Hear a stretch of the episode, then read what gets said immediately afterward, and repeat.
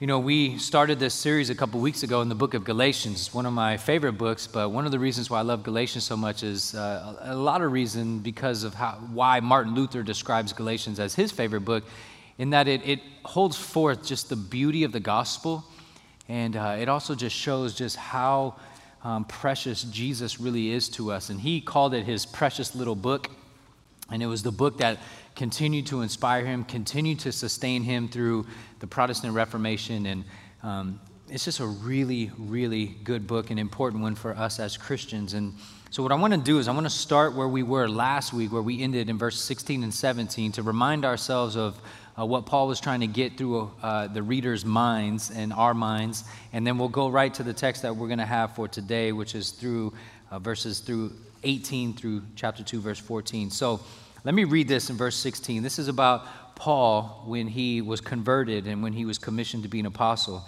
That God was pleased to reveal his son to me, Paul writes, in order that I might preach him among the Gentiles.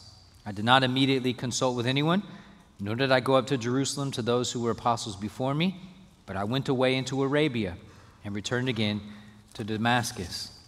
Why I wanted to start there is just by way of reminder of trying to understand what Paul was, was trying to accomplish in the opening parts of his letter. We remember that Paul uh, was being challenged as an apostle. People were suggesting maybe he wasn't a true apostle because he wasn't one of the original 12. He wasn't eloquent. And so they were suggesting not only that he may not have been in, uh, a bona fide, legitimate apostle, but perhaps even the gospel he preached isn't the correct one. And so Paul is going through great lengths to argue with his audience, the churches in Galatia, that no, he is in fact a legitimate apostle and he is preaching the true gospel and he has the authority to do so. And so he lays out some arguments for why he's doing that. And so we see in verse 16 and 17 what he's what he's concluding is look, when I became a Christian in verse 16 and I met Jesus on the Damascus road, I did not immediately consult with anybody. I didn't go anywhere and nobody told me what to preach and how to preach it or anything like that. I went away. I didn't go to Jerusalem. I didn't go to Peter and Paul and James. I didn't, or Peter and, and James and John. I didn't go to them. I went away. I went to Arabia and then to Damascus. And what he's saying is, I didn't have opportunity to be discipled and to be taught the gospel, which is another line of evidence of saying, I learned the gospel from Jesus directly. I became an apostle by Jesus directly. So I'm going to take a moment just to kind of remind ourselves of what we did the last three weeks to help us get into verses 18 through chapter 2, verse 14.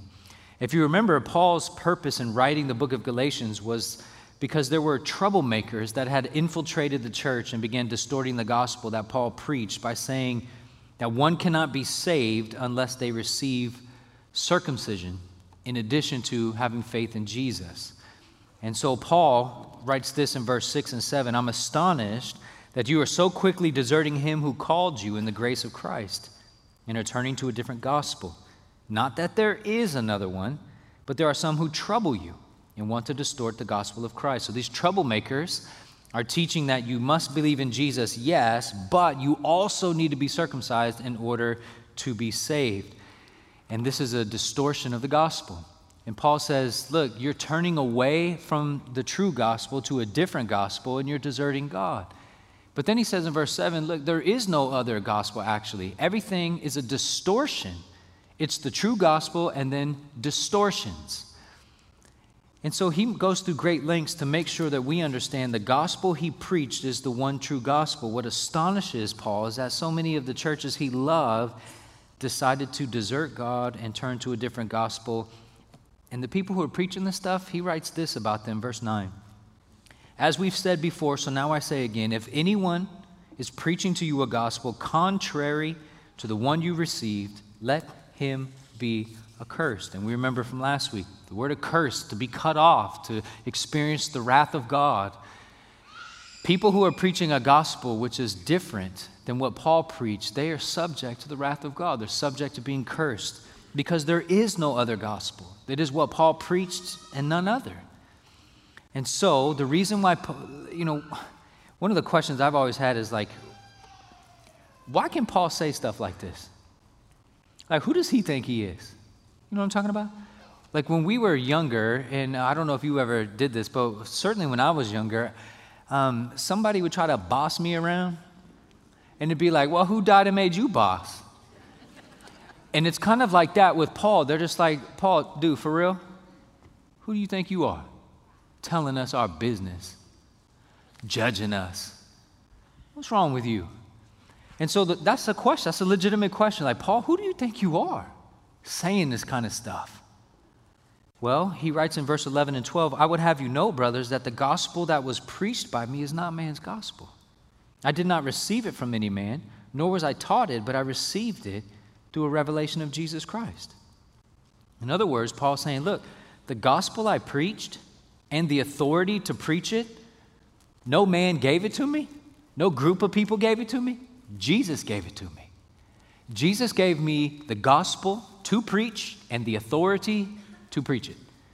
So that's my source. That is why I'm an apostle. And then we get into verses 18 through 24. So, what we're going to do is I'm going to read a little bit, stop, say some things, read a little bit, stop, say some things. And that'll be kind of our pattern for today.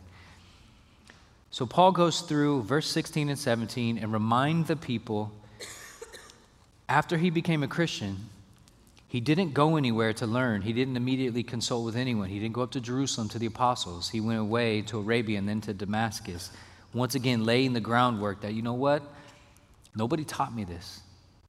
Jesus taught me. Nobody told me to go do this. Jesus told me to do it. And then it says, then after three years, and so the time differential in verse 18 and then chapter 2, verse 1, these time differentials are going to be referenced from the point when he became a Christian. So then, three years, I went up, after three years, I went up to Jerusalem to visit Cephas and remained with him 15 days. Cephas is Peter. But I saw none of the other apostles except James, the Lord's brother. And what I'm writing to you before God, I do not lie. So at first, Paul didn't immediately consult with anyone. He didn't go up to Jerusalem, he didn't visit the apostles at all. He waited for three years. And after the period of three years, then he went to Jerusalem. What did he do? What did he do when he went to Jerusalem after the three years of being a Christian? We see this in Acts chapter 9, verse 26 to 28, where Luke writes, And when he had come to Jerusalem, Paul attempted to join the disciples, and they were all afraid of him. Just stop for a second and think about why would they be afraid of Paul? Maybe that whole like murderous thing. Like maybe how he was going to people's houses and kicking in the door and dragging Christians off in order to be put on trial and jailed and maybe stoned to death. Like that, that might be scary. And so they were afraid of him because they didn't believe that he was a disciple. But Barnabas took him and brought him to the apostles and declared to them how on the road he had seen the Lord who spoke to him, and how at Damascus he had preached boldly in the name of Jesus. So he went in and out among them in Jerusalem, preaching boldly in the name of the Lord. So after three years, Paul goes to Jerusalem. He had very limited contact with the apostles. In fact, he was only there for 15 days. But during the course of that 15 days, people were really hesitant about welcoming him into the church. But once Barnabas began to vouch for him, then he began to go freely in and out of the church, preaching boldly about Jesus. Now, Paul, because he had limited contact with the apostles, he says here, once again, he's trying to lay on that truth. Look, nobody told me this, nobody commissioned me. Jesus himself did it. And then it goes on in verse 21 through 24, where Paul says, Then he went into the regions of Syria and Cilicia, and that is the northern region. And so if you have Jerusalem here, the northern region is going to be the whole Syria and Cilicia area. So that's where he heads. He heads north. And it says in verse 22 I was still unknown in person to the churches of Judea that are in Christ, which means the churches to the south. So when Paul was in Jerusalem with the limited amount of exposure to the apostles, he eventually left after about 15 days and he headed north. But the churches in the south around the region of Judea and Jerusalem, he really didn't visit them and people didn't know him. They didn't have any personal contact with Paul at all. Once again, Paul is laying on the reality that he was not exposed to the gospel by any person and that no person gave him the authority to preach or the authority to be an apostle. Do you see what Paul's doing? One evidence after another. He's trying to get it through our thick heads. Look, he is an apostle because he met Jesus risen from the dead. So, rumors started to spread. The good kind, though. Verse 23. They only were hearing it said about Paul that he used to persecute us. The one who used to persecute us is now preaching the faith he once tried to destroy. There are rumors swirling about in the southern churches. This guy who once got papers from the chief priests and elders to snuff out the church, the man who actually was a part of the stoning to death of Stephen, you're telling me that this man is preaching the gospel now? Whoa, that's amazing. Verse 24, they glorify God because of me, Paul said. You see, the radical transformation that occurred in Paul's life, they rightly concluded could only be because of God. Only God can do that kind of thing. And we see that same kind of testimony today. There are some people whose lives have been so radically transformed that it's undeniable that something happened. We oftentimes listen to testimonies of people who have addictions of various kinds and then radically they're transformed. I remember one time baptizing a kid. He was about 20 years old and we were up at the American River. He said, I want to be baptized, but you know what? I don't have a testimony. And I said, What do you mean? He goes, oh, I didn't, I didn't like get drunk all the time or anything. And I said, So what do you think qualifies you to get baptized? And he goes, I don't know, that you partied a lot. Where, what verse is that? This is crazy. And so he said, and I, I never forget, it was dejection in his voice. He said, like I grew up in a Christian home and I went to church. Whoa. Why do we idolize people who only have amazing testimonies? We should glorify that God has transformed their life, yes. But did, is it not any less miraculous that God used a Christian home and a Christian church to have this person come to saving knowledge of Jesus? Is it any less miraculous that God, in His preserving grace, kept this person from sending their brains out? Man, let's glorify God for both testimonies. And yet, with Paul, he was the opposite. You know what I'm saying? He was just the, the like unbelievable testimony, and they glorified God because of him. In other words, only God could have done this. Verse 1 of chapter 2. Then Paul recounts when he does go to Jerusalem a second time.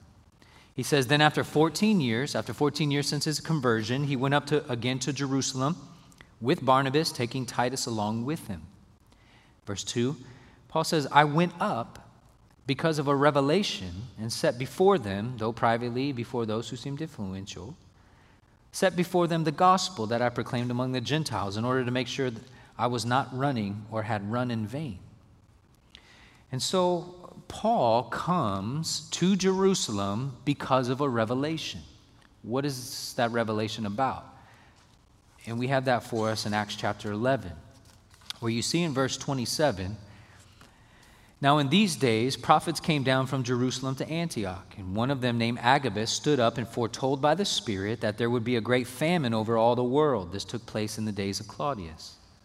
And so the disciples determined, every one according to his ability, to send relief to the brothers living in Judea.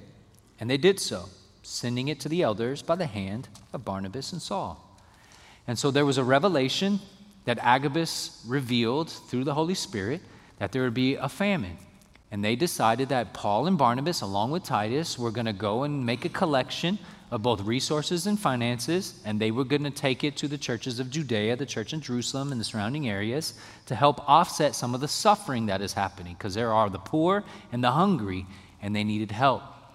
And so Paul goes to Jerusalem with Barnabas and Titus.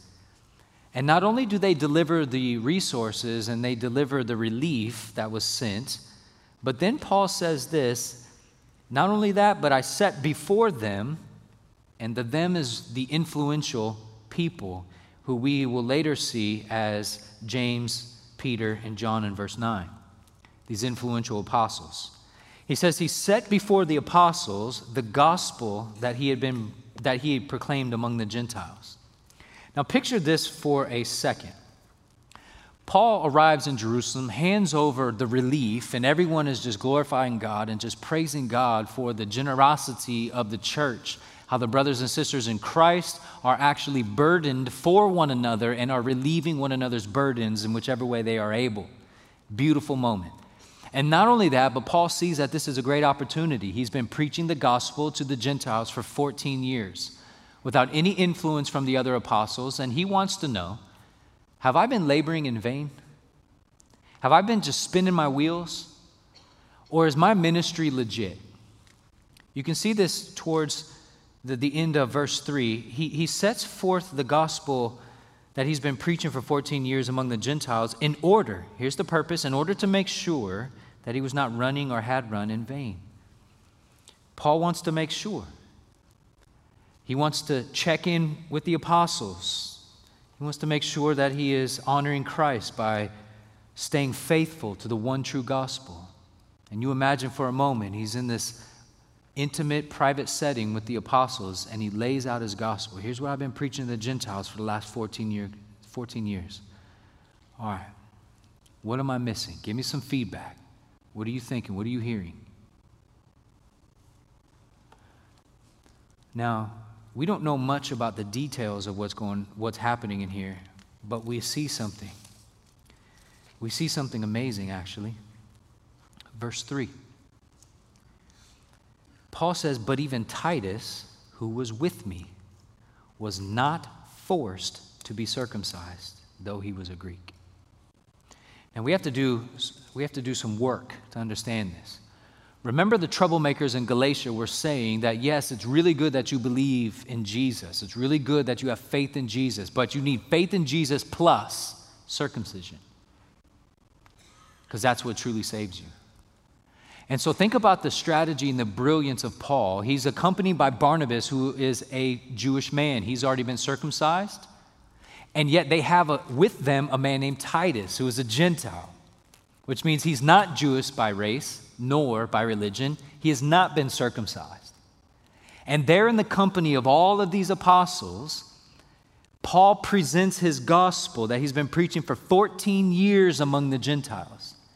And there in the background, there in the shadows, perhaps, is just Titus, like, this is awkward. They know I'm not circumcised.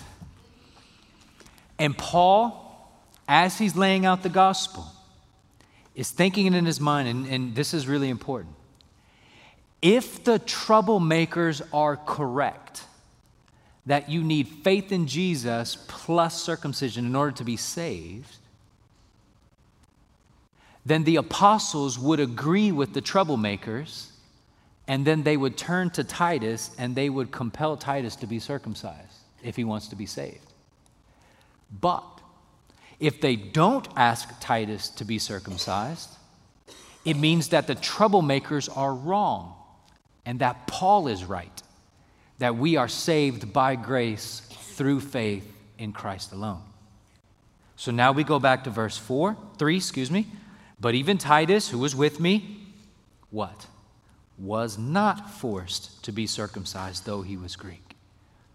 You see, the apostles in the Jerusalem church had every opportunity in the world to have confirmation that you are saved by faith in Jesus and circumcision.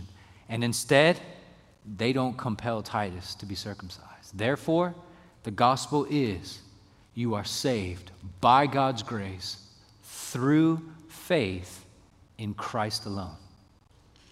Now, we as a church studied this. In 2018, January and February, we had a study called the Five Solas. And the five solas are just the basic doctrines that came out of the Reformation, the Protestant Reformation, which are we are saved by grace alone, through faith alone, in Christ alone, according to Scripture alone, for the glory of God alone. Let me say it differently the book of Galatians. So, Paul's right. But then something else happens in this little meeting. Look at this in verse 4 and 5. Verse 4 in this little gathering, this intimate setting where Paul and the apostles are having a conversation, because of false brothers, false Christians, yet because of false brothers secretly brought in, Why were they secretly brought in? They slipped in to spy out our freedom that we have in Christ so that they might bring us into slavery. You see, these brothers and sisters who have been set free in Christ, what that means is we've been set free from the domain of darkness, we've been set free from the dominion of sin. But also, what we've been set free from is the slavery of the law.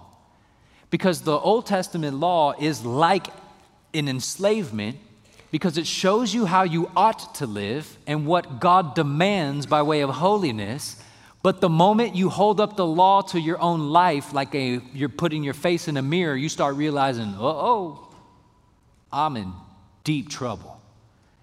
And so when you feel that sense of conviction that I am a lawbreaker, I am a transgressor, or I'm a sinner, that we feel compelled, I got to do something about this something's not adding up and something's not right in my life. And so we all are going somewhere or to someone to try to save ourselves.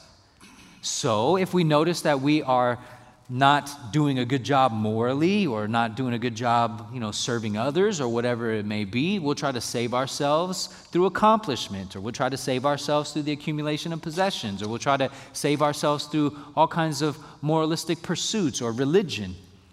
But the reality is, when the law is put before us and we f- see that we have broken the law, we don't match up to God's holy standard, the enslavement of sin it begins to increase as Romans 5 talks about.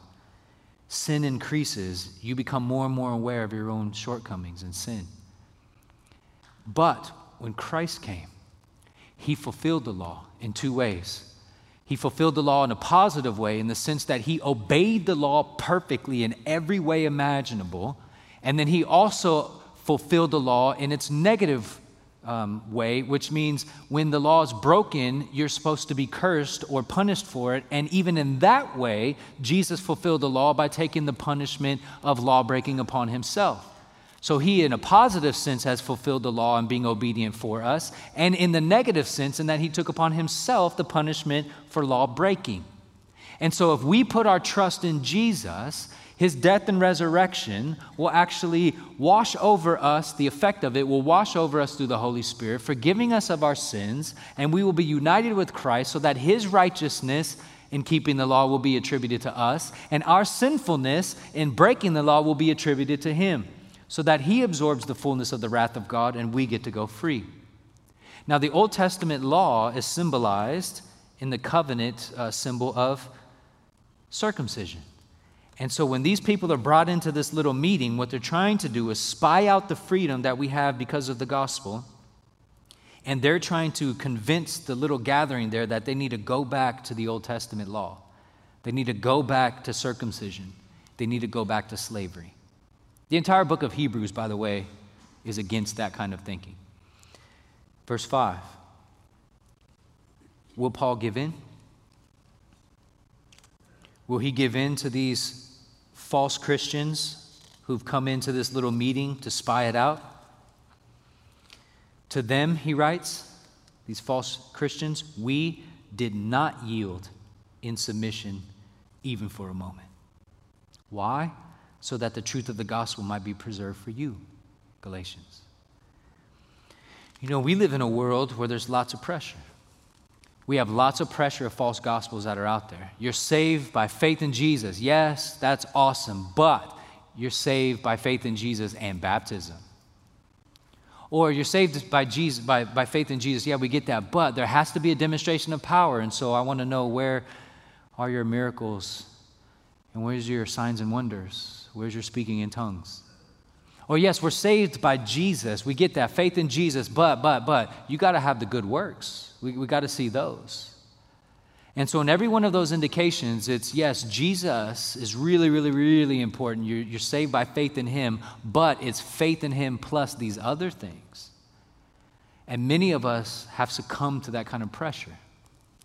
And therefore, many of us are asking the question Am I really saved? And we battle with insecurity about our salvation. We have very little assurance. Why? Because we're not basing our assurance of salvation on the finished work of Jesus, we're basing our salvation on our unfinished work of obedience. And so you wake up every morning going, Well, I don't know, man.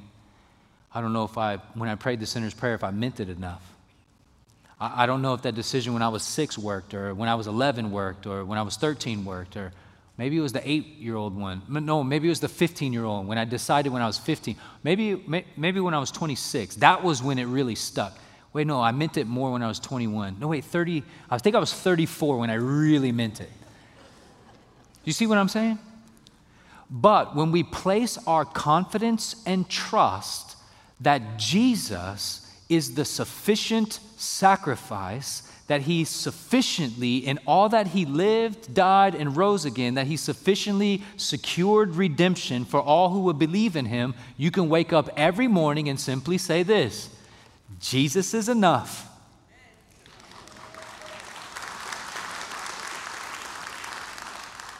And so you're not saved by the littleness or the bigness of your faith.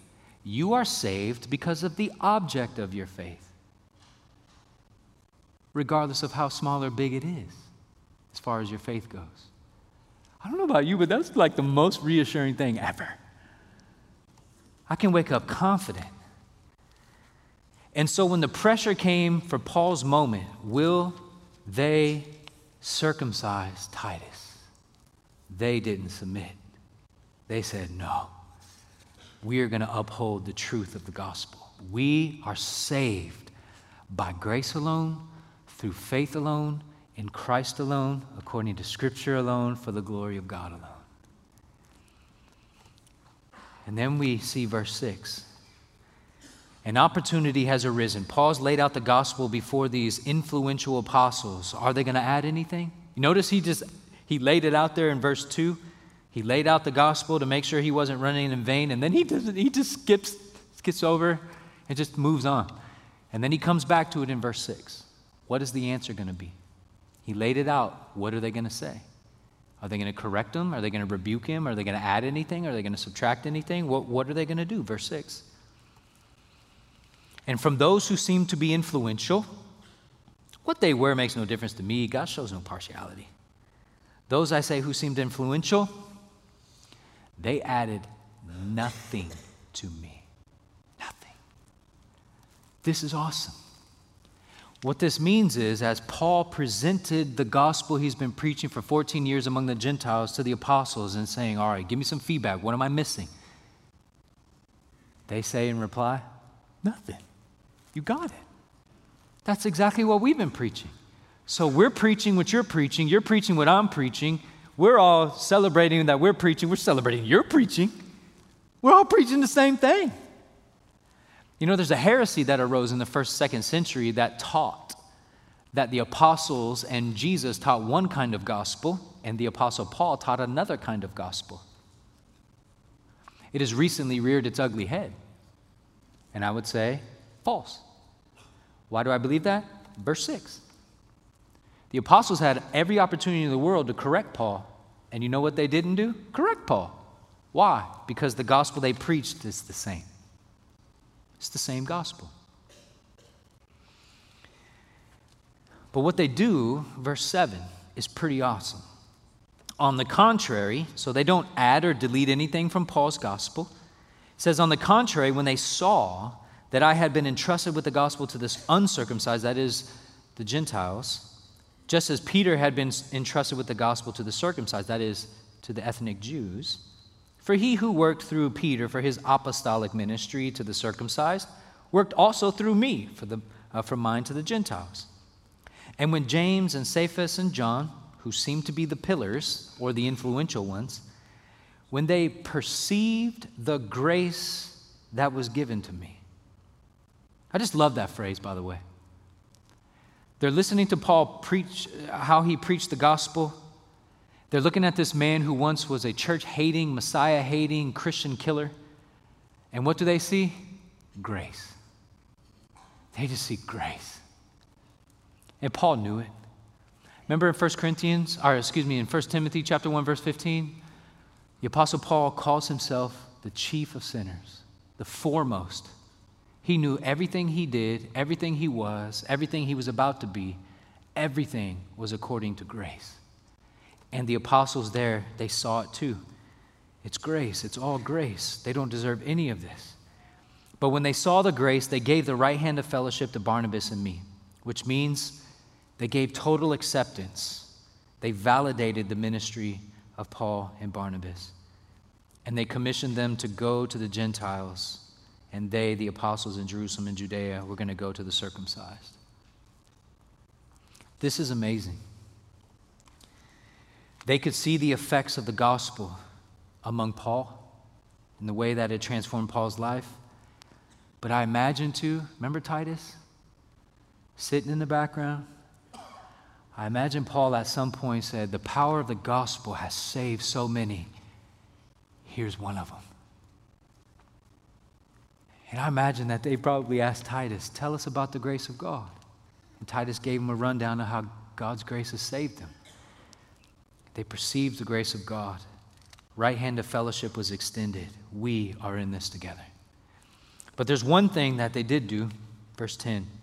They did tell Paul this only they asked us to remember the poor, the very thing I was eager to do. The one thing that they did was they told Paul, keep focusing on the poor. Remember the poor.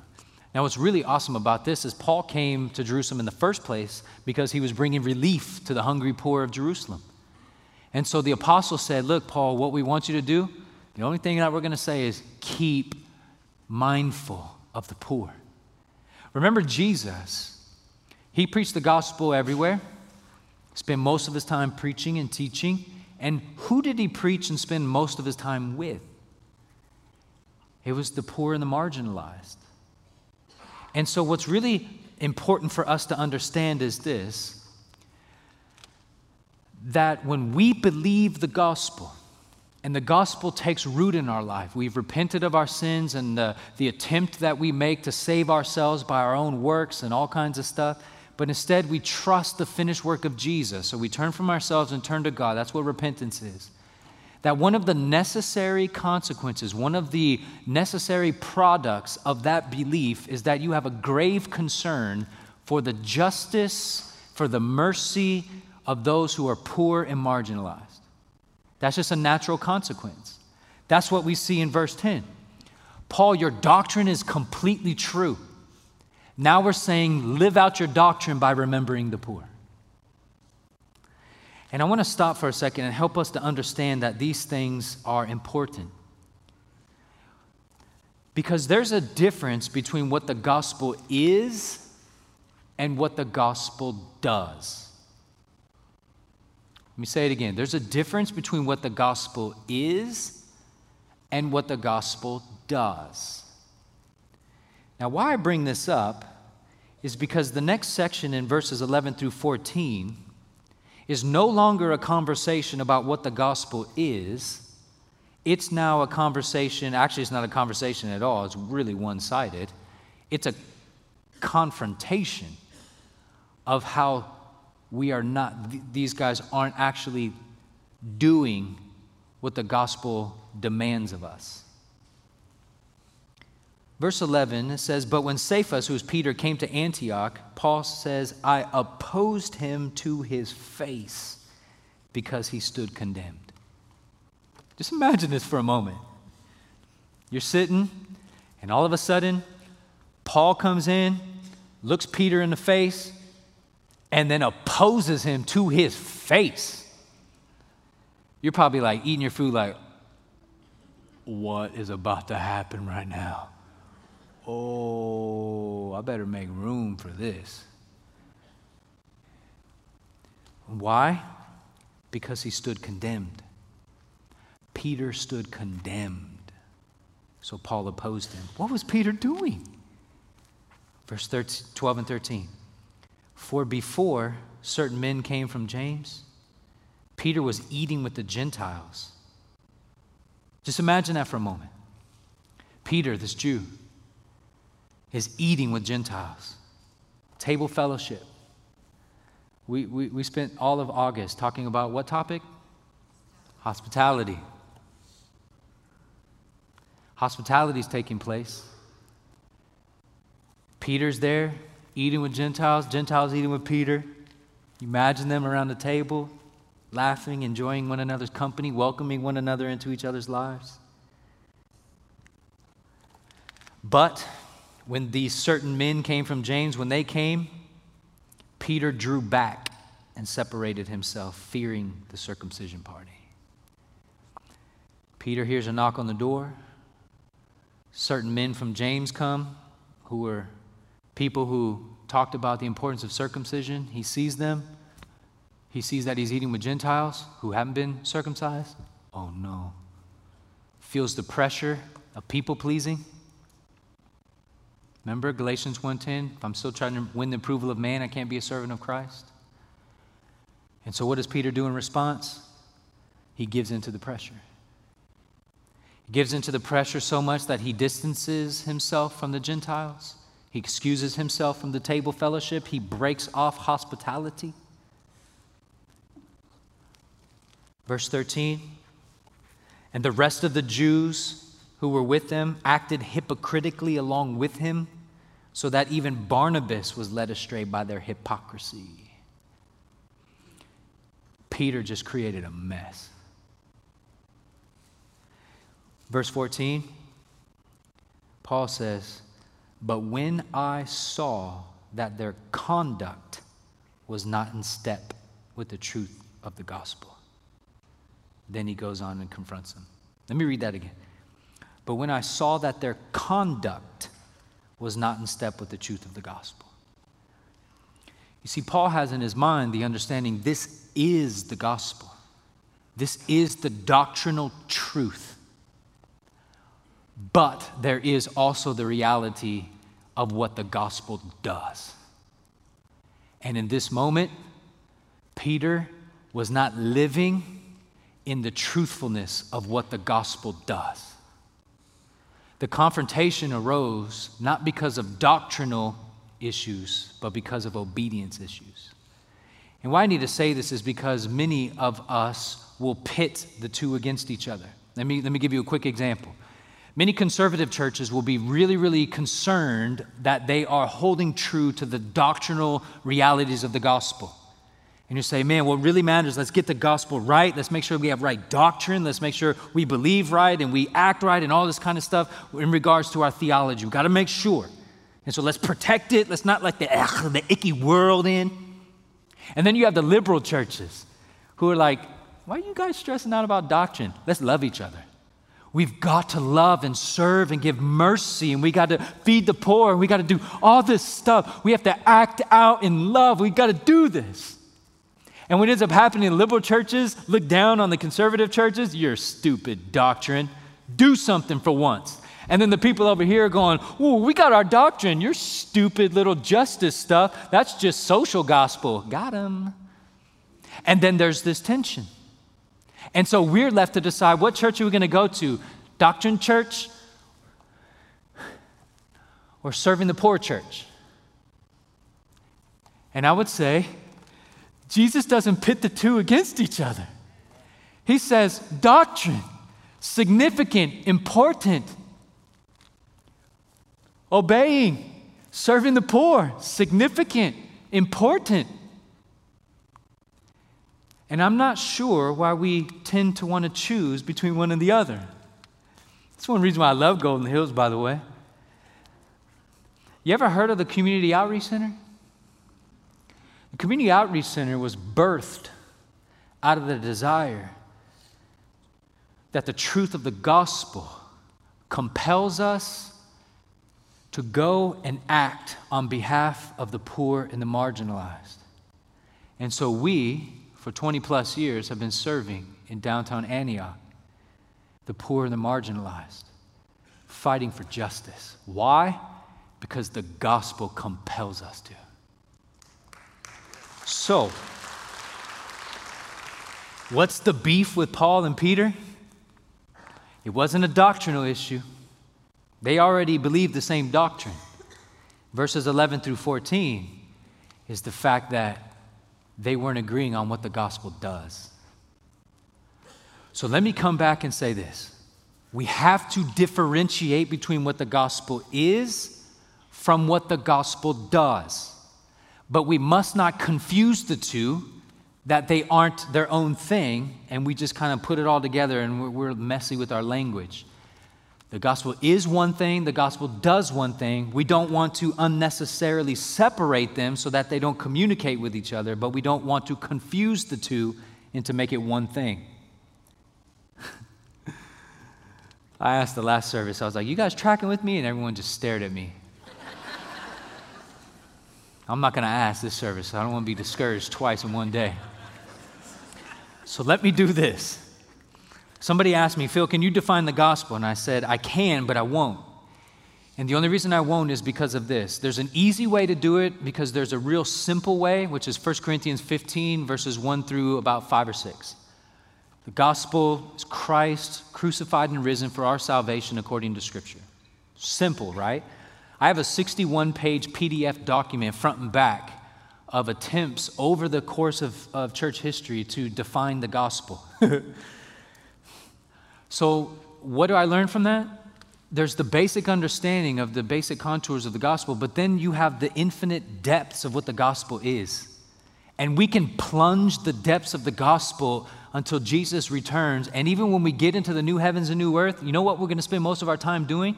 The same thing the angels are doing now. The angels long to look into the things of the gospel. You did what? Whoa. We're going to spend all eternity plunging the depths of the gospel. There is no bottom.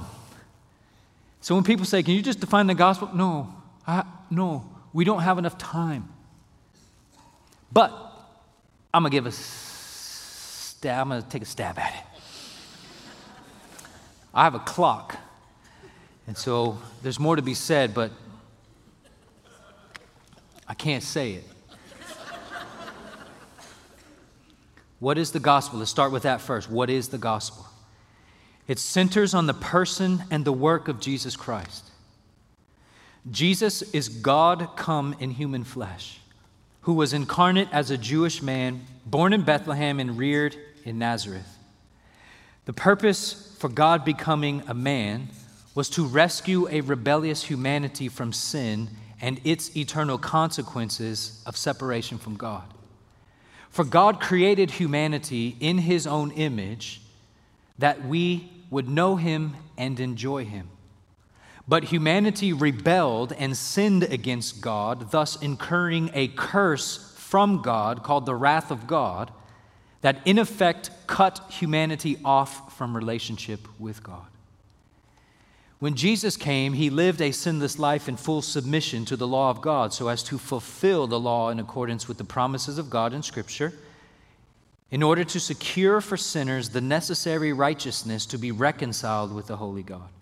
In addition, Jesus was crucified on a cross also to fulfill God's law in accordance with Scripture by taking upon himself the punishment for lawbreaking and sin. Jesus, dead and buried, rose from the dead for the justification of sinners, showing that God's justice has been satisfied, and to prove that the life and death of Jesus sufficiently secures redemption for those who will repent of their sins and trust in Christ for their salvation. I could go on and talk about Jesus' second coming I could talk about our glorified bodies. I could talk about the renewal of all things and the redemption of even the created world, Romans 8. But again, clock. But that's what the gospel is. What does the gospel do?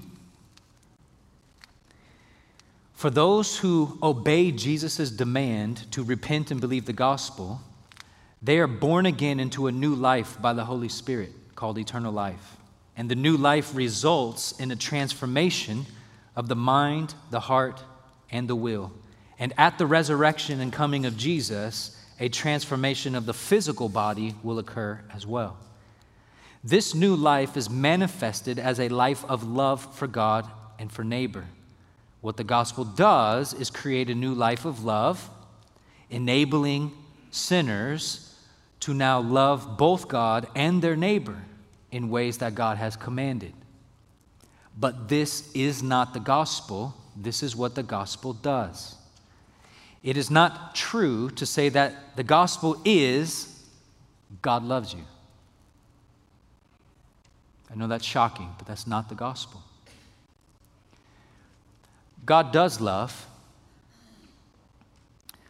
but for us to grasp the immensity of God's love, you must first understand that there's nothing about any of us that warrants God to love us. In fact, we deserve everything but His love. And the sheer immensity and the overwhelming nature of God's love is found in the fact that we don't deserve it. Now, when you start talking about sin, and when you start talking about our undeserved reception of God's love, now you're getting to the gospel. It's also not true to say that the gospel is that God is transforming the world and we need to participate with Him in that transformation. That's not what the gospel is. That is what the gospel does. And we can't confuse the two. Why? Because some people have mistakenly said this what we need to do is just live the gospel. What? If the gospel is God come in the flesh, crucified and risen for our salvation, how do you live that? Are, you going to become God and die for humanity and rise again from the dead? Like, how, do you plan, how do you plan to do that? So we don't live the gospel. What we live is what the gospel does. Now, what does the gospel do? It transforms us from the inside out, renewing our mind, renewing our hearts, renewing our wills, and one day renewing our entire bodies. But until the renewal of our bodies, the renewal of our mind and heart and our volition, our will, is supposed to be manifested in the way in which we love God and our neighbor through sacrificial giving and service, highlighting especially the marginalized and the poor. So, why did Paul have to confront Peter? Because Peter was out of step with the gospel. It wasn't they debated about what the gospel is, they were debating about what the gospel does. And when you don't get what the gospel does proper, you're out of step with the gospel itself. Because what the gospel does is intricately connected to what the gospel is. Now, this whole context is that these Jews and these Gentiles were eating because Jesus has brought Jew and Gentile together in a place called the church. And what ended up happening is Peter broke that union. And so, by Peter's misconduct, he was out of step with the truth of the gospel which is why I say racial issues are gospel issues. Justice issues are gospel issues. Poverty is a gospel issue. Only if you understand the difference between what the gospel is and what the gospel does. So, my people, Let's go to Ephesians 2. Clock is tick tock, tick tock. When you go to Ephesians 2 and you read verses 1 through 10, it's an explanation of what the gospel is. When you get to Ephesians chapter 2, verses 11 through 22, it's what the gospel does. Listen to what Paul says about what the gospel does. Verse 11. Therefore, Remember that at one time you Gentiles in the flesh, that's a racial term, called the uncircumcision by what is called the circumcision, which is made in the flesh by hands. Remember that you were at that time separated from Christ, alienated from the commonwealth of Israel, and strangers to the covenants of promise, having no hope and without God in the world. But, but now in Christ, you who once were far off have been brought near by the blood of Christ. For he himself is our peace, who has made us both, Jew and Gentile, one, and has broken down in his flesh the dividing wall of hostility by abolishing the law of commandments expressed in ordinances, so that he might create in himself one new man in place of the two, so making peace, and might reconcile us both to God in one body through the cross, thereby killing the hostility. And he came and he preached peace to you who were far off and peace to those who were near. For through him, we both, Jew and Gentile, have access in one spirit to the Father. And so then, you are no longer strangers and aliens, but you are fellow citizens with the saints and members of the household of God, built on the foundation of the apostles and prophets, Christ Jesus himself being the cornerstone, in whom the whole structure is being joined together and grows into a holy temple in the Lord. And in him, you also are being built together into a dwelling place for God by the Spirit. Which means in the church, Jesus' shed blood and the brokenness of his body has actually broken down the dividing wall of hostility. So, racially speaking, we can be unified together under the gospel.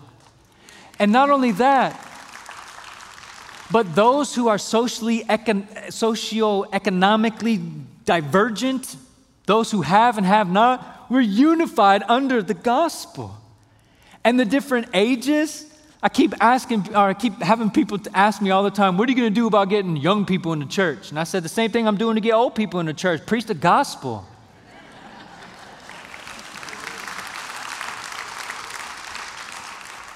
if we only have young white folks in the church, how does that demonstrate the gospel? Why do I love Golden Hills? Multi ethnic multi multi generational.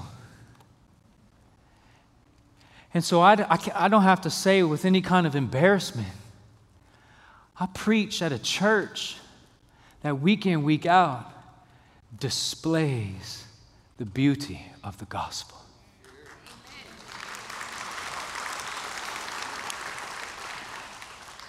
So, generations, Let's worship together. Races, different cultures, let's worship together. For Jesus bought all of us.